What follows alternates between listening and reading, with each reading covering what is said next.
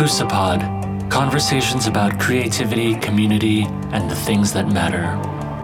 I think that this moment of Me Too and Time's Up is one where we can call upon men to take a public stand for the prevention of sexual assault and harassment and for healthy masculinities and I think that we need to have a public conversation about healthy masculinities broadly. And I think that this is a great moment uh, to be doing it.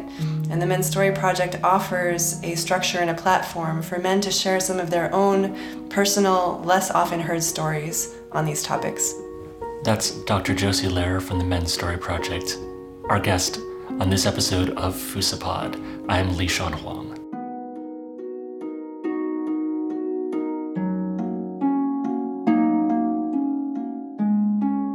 Hi everyone, I'm Dr. Josie Lehrer. I am founder and director of the Men's Story Project, and I'm also an affiliated senior researcher at the University of California, San Francisco's Bixby Center for Global Reproductive Health. Thanks so much for joining us today, Josie. Can you tell me more about the Men's Story Project, more about what it is and how you got there? The Men's Story Project is a movement building project for healthy masculinity. Um, and the basic format for the project is pretty straightforward. It's uh, the creation of live productions, public events, um, where curated groups of boys and men and folks who identify with maleness in any kind of way share very personal stories that they've crafted uh, with a live audience. And those stories have the purpose of examining and challenging masculinity norms and talking about a wide range of health and justice issues that are entwined with notions of masculinity, uh, but through a very personal lens. Uh, so, men have spoken about topics including how they unlearned homophobia, or what it's been like to be on the receiving end of homophobia or transphobia, and how they came to a place of self assertion and pride, despite you know those forms of oppression, or despite um, ableism, racism, stereotypes put upon them uh, based on identities that they hold. Um, men have spoken about their own former perpetration of intimate partner violence. Uh, they've spoken about having witnessed intimate partner violence in their homes growing up and the kind of father that they are or want to be in contrast to what they witnessed. Men have given thanks, you know, for sources of joy and beauty and mentorship in their life. Uh, so I'd like to say overall that the project is about celebrating and challenging. You know, on the one hand, giving thanks for sources of strength and beauty, and acknowledging those, and on the other hand, pointing out with their own personal stories some of the costs of dominant masculinity norms in their own lives. And the events are then filmed to create locally relevant documentaries and social media and accompanying edu- educational tools. Just wanted to drill down, maybe to help our listeners who are less familiar with gender studies or mm-hmm. health to understand, you know, especially in this time of Me Too and we're hearing more terms like toxic masculinity mm-hmm. and it's you mentioned the term healthy masculinity which is mm-hmm. maybe the, the opposite of that so can you help us understand more about what you mean by this masculinity or even masculinities for That's folks right. who maybe less yeah. familiar with that yeah yeah so the, the, the best word is masculinities plural so thank you for that to take a, the step back social notions of masculinity are socially constructed right they change and they vary across time and place and so there isn't any one true, correct, cosmic, universal way to quote unquote be a man. The phrase be a man is invented. yeah. And so this this the meaning of the word masculinity is plural in my view is to say that there are as many ways to be a male human being in the world as there are male identified human beings. Uh, and that there doesn't have to be one code or one way to quote unquote be a man. And to challenge that notion uh, that there is just one way. Uh, toxic masculinity, the way that I would define it, is any conceptualization of masculinity that a person has um, that leads them to do harm to themselves or others in, in the aim of fulfilling uh, their idea of what it means to be a man. And it's important to say that there are many forms of preventable pain and suffering um, that exist that are very directly related to how it is that boys and men are trying to prove or demonstrate their masculinity on a daily basis. You know, so when we look at, and I'll just list some of them sure. you know, to be systematic, right? So when we think about men's violence against women, sexual, physical, economic, emotional, spiritual, and so on, men's violence against women, uh, violence between men, uh, homophobic bullying and harassment, uh, transphobic bullying and harassment, Um, school shootings. Uh, it's been argued, and studies have found that homophobic bullying and men's boys trying, you know, to assert some masculinity and power plays a significant role in their choice to carry those out. Um, boys, the leading cause of death uh, in boys. Uh, from the latest study that I read, is car accidents, and they're often with their friends, their male friends in the car. Uh, men have higher rates of substance abuse than women. They have higher rates of completed suicides than women, even though women are diagnosed with depression more often, um, because they more often use the more lethal and manly means, manly in quotes, of guns. Um, so, the, and men's cancers are caught later. Men seek mental health care less uh, than women because they're being stoic and manly. Um, and even just on a more mundane level or more commonplace, um, you know, just emotional bonds between men uh, often aren't as as rich uh, because men aren't as willing to confide and seek support emotionally from their male friends. So there's a very wide range of health and justice issues and gender inequality writ large, right, at the individual, interpersonal, at the interpersonal level and structurally. Mm-hmm. There's a very wide range of health and justice issues that are deeply entwined with social notions of how men and boys should be as men. I should also name HIV/AIDS uh, and other sexually transmitted infections, right? Um, in terms of the gender dy- dynamics that, that produce uh, the distribution that we see of HIV around the world. My interest in working in this realm of promoting healthy masculinities comes from a health and justice perspective you know that all humans deserve an equal opportunity to live with health peace and justice you know and the the issue of masculinities is a very high leverage one you know and so my question when i was starting to think about this was where's the public dialogue? You know if, if this is such a significant health and justice topic uh, and challenge how can we increase uh, people's awareness of this issue and how can we generate public dialogue on the topic in a way that is locally and socially relevant and not so boxy you know right. in a way that's personal and right. uh, emotional so you're not kind of preaching as an academic or as a public health person but you're letting people in your show the men who are sharing their stories to kind of share their own perspectives to make that larger social and cultural commentary so the way the men's story project is structured is the following. So I initially produced and directed several live productions in Berkeley, San Francisco, and in Chile, where my family is from. And those productions got very strong positive feedback from audience members and presenters. You know, people saying this is revolutionary, this is already historic, this needs to be happening all over the planet. I wrote a training guide and a license for groups to create their own productions. So it's not a script, you're just giving, there's a method for them to source their own men storytellers and they're telling original stories with each production right? that's right. Yeah yeah. So there, there's no script that I, I haven't produced any script to be very clear. These are uh, men and folks who identify with maleness in any kind of way sharing their own personal stories in front of a live local audience of their peers and community. And each local production team is working on their production and there's a process for the presenters you know to get together and hone and deepen their pieces in community and learn together and be in dialogue together and build relationships amongst themselves. Uh, and then they share those stories in that in those public events uh, which are accompanied with an audience presenter dialogue with a resource and action fair for folks to find personal support resources and social engagement opportunities. The Men's Story Project has created a resource in terms of this toolkit for creating your own productions wherever you may be in the world.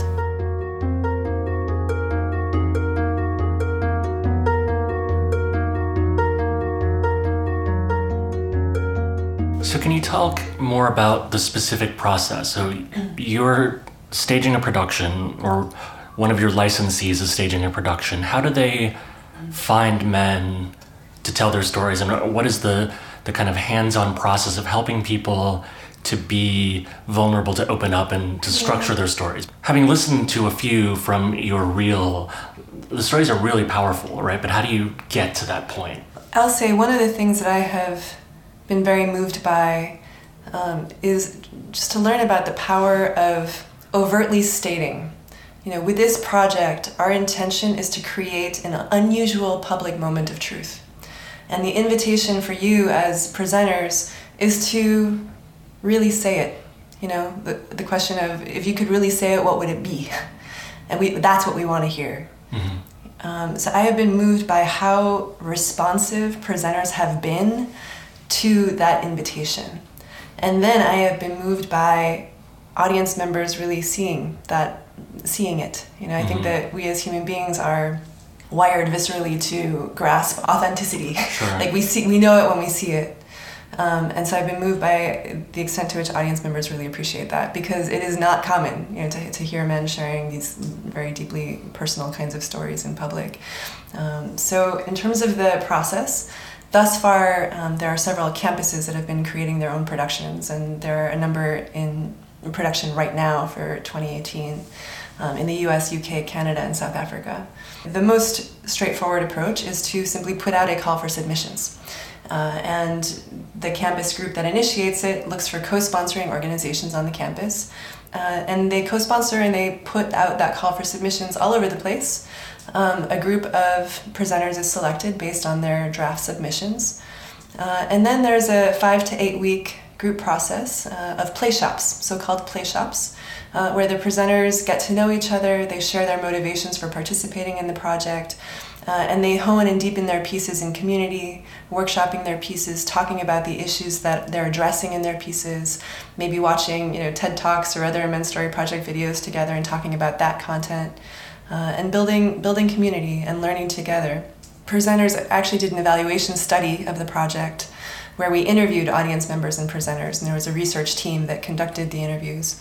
We found that presenters really valued this group process. There were some that said this was the first time they had ever felt safe in a group of men, and that they really valued the opportunity to learn from, with others, to work alongside, shoulder to shoulder, with men of identities and backgrounds very different from their own, in many cases, you know, with whom they had never been in contact before on a personal level. We've really found uh, this process to be one that's very appreciated by the presenters. And in terms of just in terms of movement building, I want to point out also that a really helpful strategy for getting co sponsoring groups together and placing these projections front and center on campus is uh, for those co sponsoring groups ideally to include the Interfraternity Council, mm-hmm. ROTC, athletic teams, you know, as well as the LGBT Center, the Men's Resource Center or Gender Resource Center, Sexual Assault Prevention and Response, Multicultural Diversity Committee, etc., so that you have a a group of co-sponsoring groups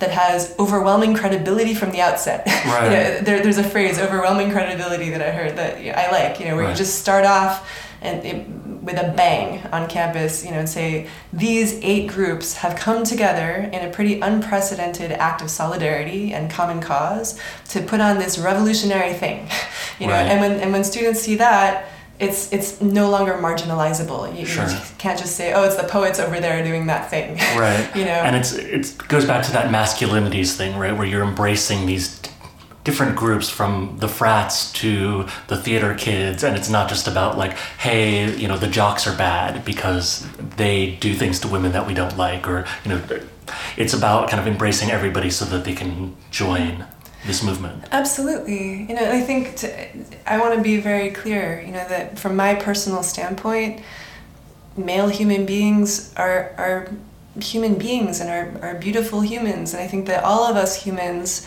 are oriented toward goodness.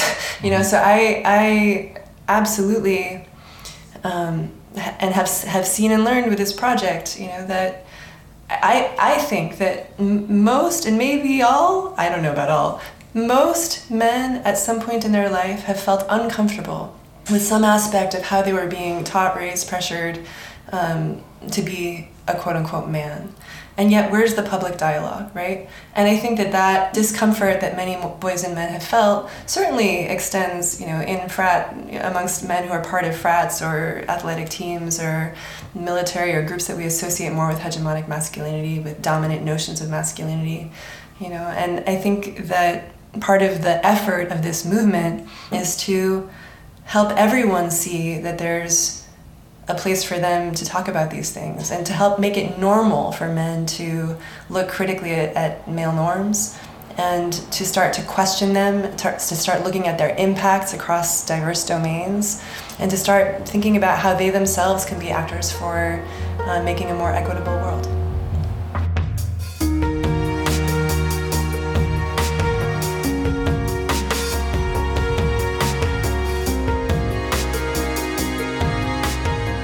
I wonder if you have some specific stories of men that you've worked with mm. and how you saw their process in terms of telling their stories and how that transformed maybe themselves or even those around them. So let's see. So one person comes to mind uh, who shared a story uh, about his experience having grown up being physically abused by his dad. Uh, and when his dad would be violent toward him, he would tell him to not cry and to be a man. His father taught him how to fight in a very vicious way with other boys, uh, telling them, telling, telling him that he should never let them get back up. This young man also talked about violence that he perpetrated against a female partner and violence that he perpetrated against himself, physical violence. Um, and he talked about his journey of, of reflection and change, about getting to a point where he felt that he had hit bottom um, and that his life absolutely had to change or it would end. And he talked about how he sought help. Uh, he joined some support groups. He reached out to women in his life who he saw as uh, potential mentors and teachers and supporters. And he allowed himself to feel his emotions more deeply. And he put himself through a process of reflection and uh, committed himself to changing. He shared with me, and he participated in the Men's Story Project on, with several productions in California. And he shared with me that um, he felt that sharing his piece publicly uh, was healing on a number of fronts, including uh, that it led him to have a sense of public accountability, to stick with his commitment to not be mm-hmm. not to not use violence, um, and that it strengthened his own sense of himself as as a, as an actor for social change, um, and that it was helpful to see or to feel that maybe his story sharing his story could help others, other men, see that change was possible and that there is a journey of change and reflection that they could embark on. so that, that's one example. There's another man who it took him a year to decide to participate in the Men's Story Project. And when he did, he shared a story about having grown up witnessing domestic violence and the pain and fear that that led him to feel on a ongoing long-term basis, um, preparing, being ready to kill the abuser um, if he were to, to return. Um, and he later in his life became a defense attorney, a pro bono defense attorney for a woman who had been incarcerated for contributing to the death of her abuser. Uh, but wrongfully incarcerated in terms of you know how the whole case went down. And um, he said that participating in the Men's Story Project led him to go from a feeling of uh, victimhood to survivorship and led him to see that there was strength that he could draw from the experiences that, the, that he had had. And he actually went on to write a full length memoir. So, first, he shared his piece uh, from the Men's Story Project on NPR, mm-hmm. uh, on Snap Judgment. And he was also getting feedback from people just locally, like walking down the street. Apparently, you know, someone stopped him and said, you know, thank you, or, you know. And so I think, and so he ultimately wrote a full length memoir uh, that included a lot of uh, discussion of, of this element of having witnessed domestic violence in his home. And he went on a book tour, a Hyperion Hachette, you know, publication and a national book tour. Um, so, an other presenter, you know, said, for example, that participating in the project was his entree into gender justice activism. Another presenter in Chile ended up writing a book about fatherhood in the context of divorce. Presenters have described prejudice reduction because they were they found themselves uh, having the opportunity to interact with men of identities and backgrounds, like I said, that you know with whom they may have not they had not uh, interacted deeply with before.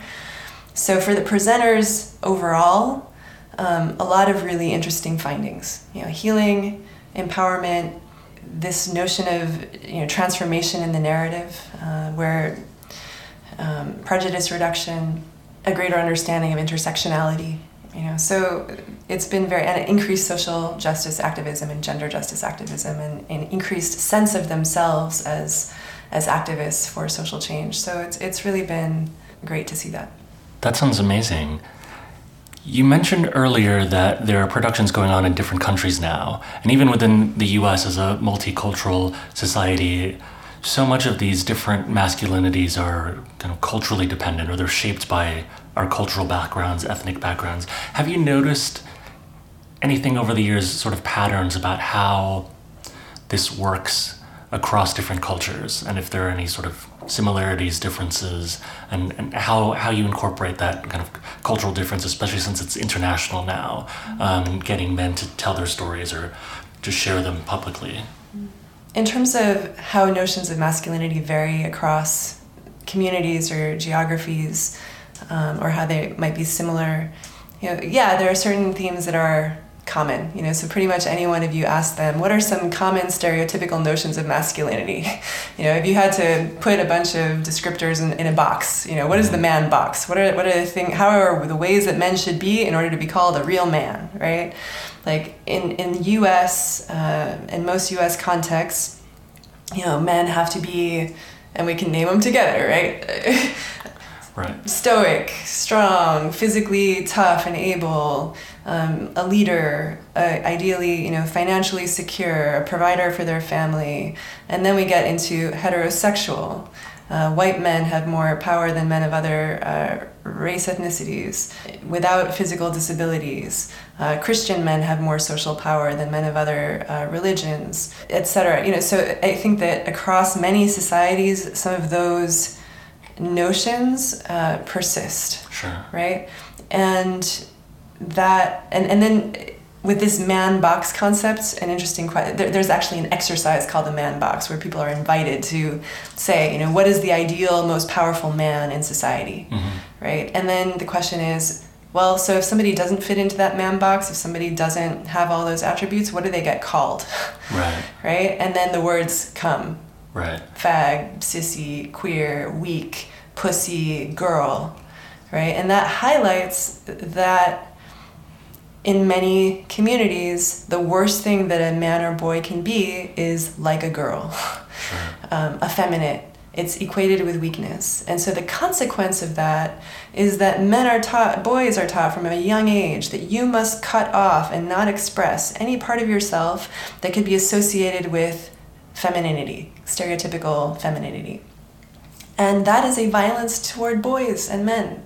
Uh, when they are asked to literally cut off um, and disassociate half of themselves, right. you know, emotionally in terms of expressions of anything that might be soft um, or viewed as weak, you know, expressing uh, emotions other than, let's say, anger, you know, or some of these more yeah. powerful uh, things. Or, and I'm speaking in kind of um, general terms, and I know that for example, like young men today, are, are, you know, it doesn't necessarily. I think that there's an increasing comfort um, with with emotional expression and, and so forth, and there are more progressive views at hand.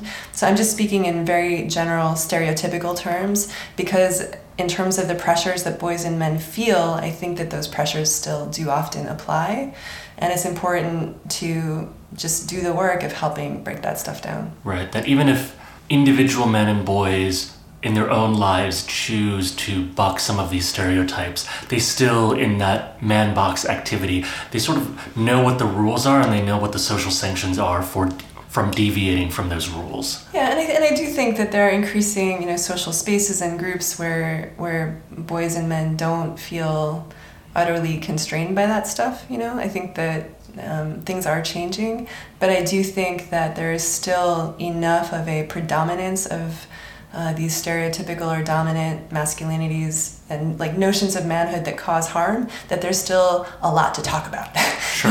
so yeah i, I want to be clear like i'm not saying that everyone is subject to you know that, that everyone every man in the world or boy in the world is feeling imprisoned by toxic notions of masculinity or enacting those no- and putting those notions into action but i think that they are um, still a force to be reckoned with in a major way. Mm-hmm. they are very they are real.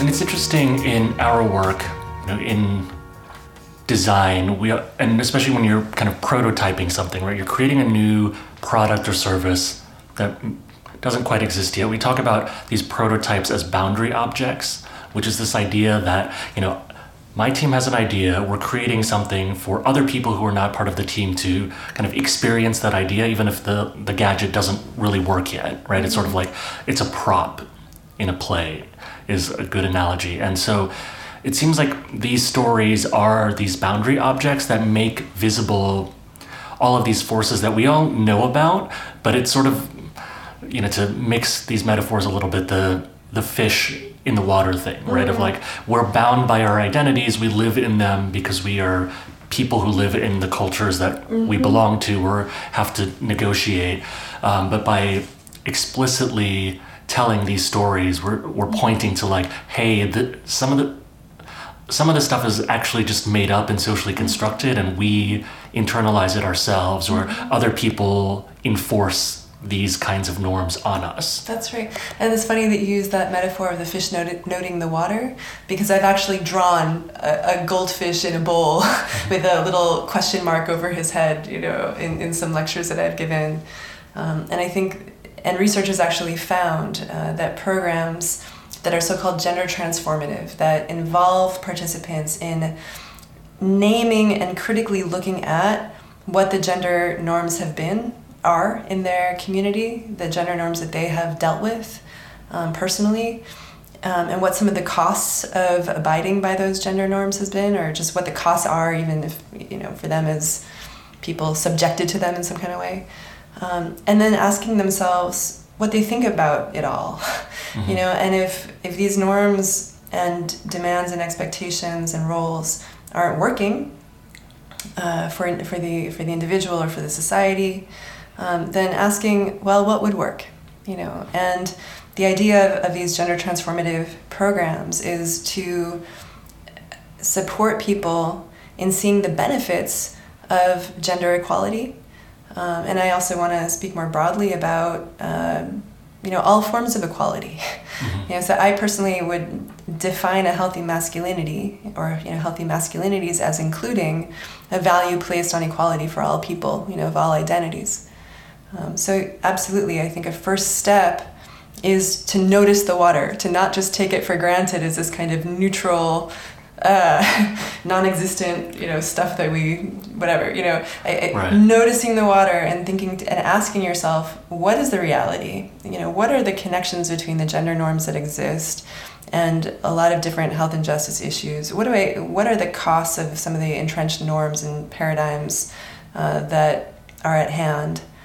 And if it's not working, or if some aspects of it are not working, what would be better? And then how can I take action in my own life, in my own relationships and communications and so on?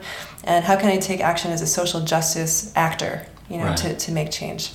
So let's talk more about the audience, right? What is there's coming to the show being inspired by that. Do you have different asks, different calls to action for your audience, or what are the ways that people can participate beyond going to the shows? Since you you talked about this being a movement building yeah. kind of project, so how how does the audience get involved? So first, I want to clarify. I don't think of these as shows. I call them productions or presentations because uh, the presenters are not putting on a performance. Mm-hmm. It's you know people are sharing very intimate details right, of their lives. Real lives, real stories. That's right. So um, just semantics, but it's it's an important one. Um, for the audience, uh, the invitation that I have given or the recognition of the audience that I have offered um, on the few occasions when I introduced the project on stage uh, was to invite the audience uh, to really think of themselves as not just passive audience members but as active witnesses to what's being shared uh, with the understanding that listening is, is an active interchange you know and that a storyteller's sharing uh, really it it's it's important uh, and it's it's significant when it is received by an active witness. Um, so I, I want to emphasize just the activeness right. of their participation there in in the audience. Um, there's like I mentioned the dialogue with the presenters afterward. Um, and it's actually very useful for audience members from a learning standpoint to be able to hear the reflections of fellow community members. Mm-hmm. Um, it's part of social learning, uh, theoretically, to see like this this kind of negotiation that's happening right so like people on stage just presented a lot of powerful stuff that shakes up ideas and shakes up emotions and is aiming to shake up the status quo, right? And the Sure. dominant paradigm and the patriarchy and everything, right? And then it's really helpful for audience members to be able to share with each other and hear from each other how, how that all landed for each other, for them, right? And so this begins a social learning process. And in our study, um, audience members told us that they engaged in a lot of dialogue with people in their own social networks after you know they were they went to the production.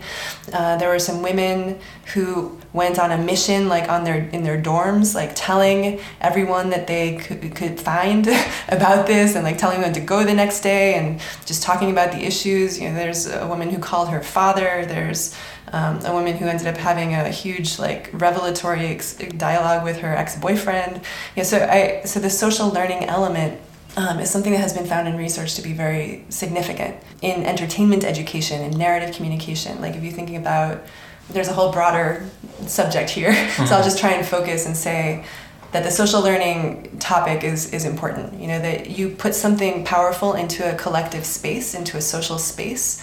Um, people then have to negotiate with that and talk about it and deal with it and to, you know think about what of that do I want to maybe bring into my life or and, and that kind of social learning happens you know with in conversation with people in your own social networks. So that, that's one thing. And then in terms of further engagement, something that I really want to encourage campuses and groups to do is to think about creating ongoing collectives so that the momentum that's created and the community that's created with this project can become an ongoing social space on a given campus or in a given community. And I want to leave that open to them to, to think about. But it is really important when you're thinking about social change to have groups that people can affiliate with. Sure. And this project definitely creates that. So it's it's up to the local groups to think about how they want to create a new social affiliational option on their campus or if there's an existing group, you know, that this can become joined into, etc.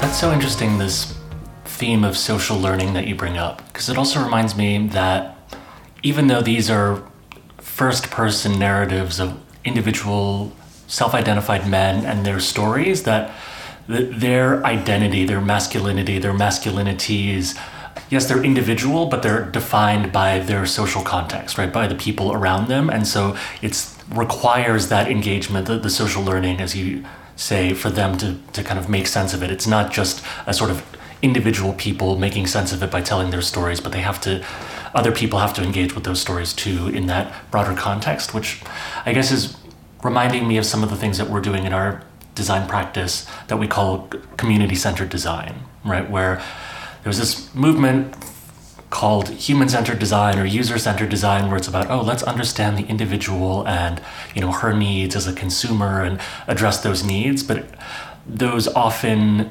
those methods often ignore the broader social context or cultural context where you know not every product is just an individual product or service right it, it exists socially and just as you're doing with basically helping people address their identities and reshape their identities through this storytelling sort of an inherently social process So I'll, I'll tell you that um, in our evaluation study, where we, focus groups were done with audience members, many audience members, uh, male and female identified, uh, said that the uh, that the presenters functioned as role models for them. Mm.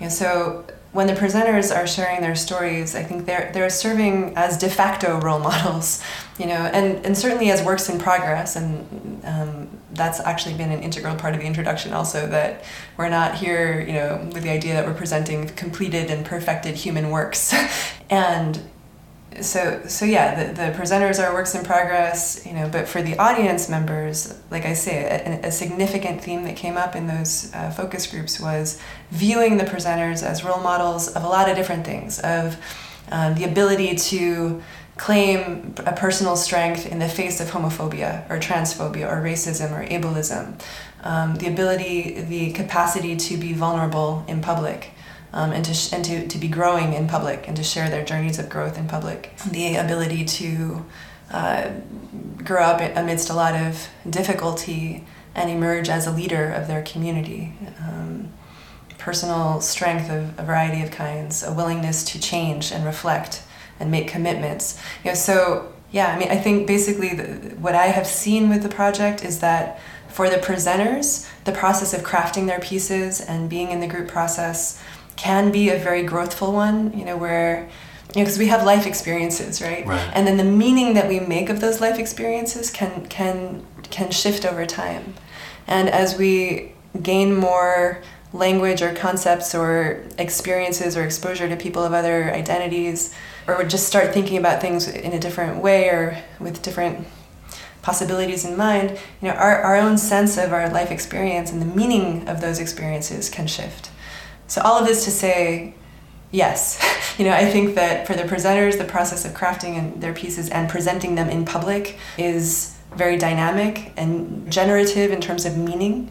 Um, and for the audience members, uh, what, what I'm finding is that there's also a lot that they gain in terms of aff- affirmation, a sense of life possibility, shifts in worldview, prejudice reduction as well, um, etc. You know, from being exposed to these first-person stories of someone just right standing right in front of them, sharing sharing content that they relate to personally or that they've never been exposed to before and find common ground with unexpectedly. Um, so there's a lot of different ways in which meaningful engagement has been happening.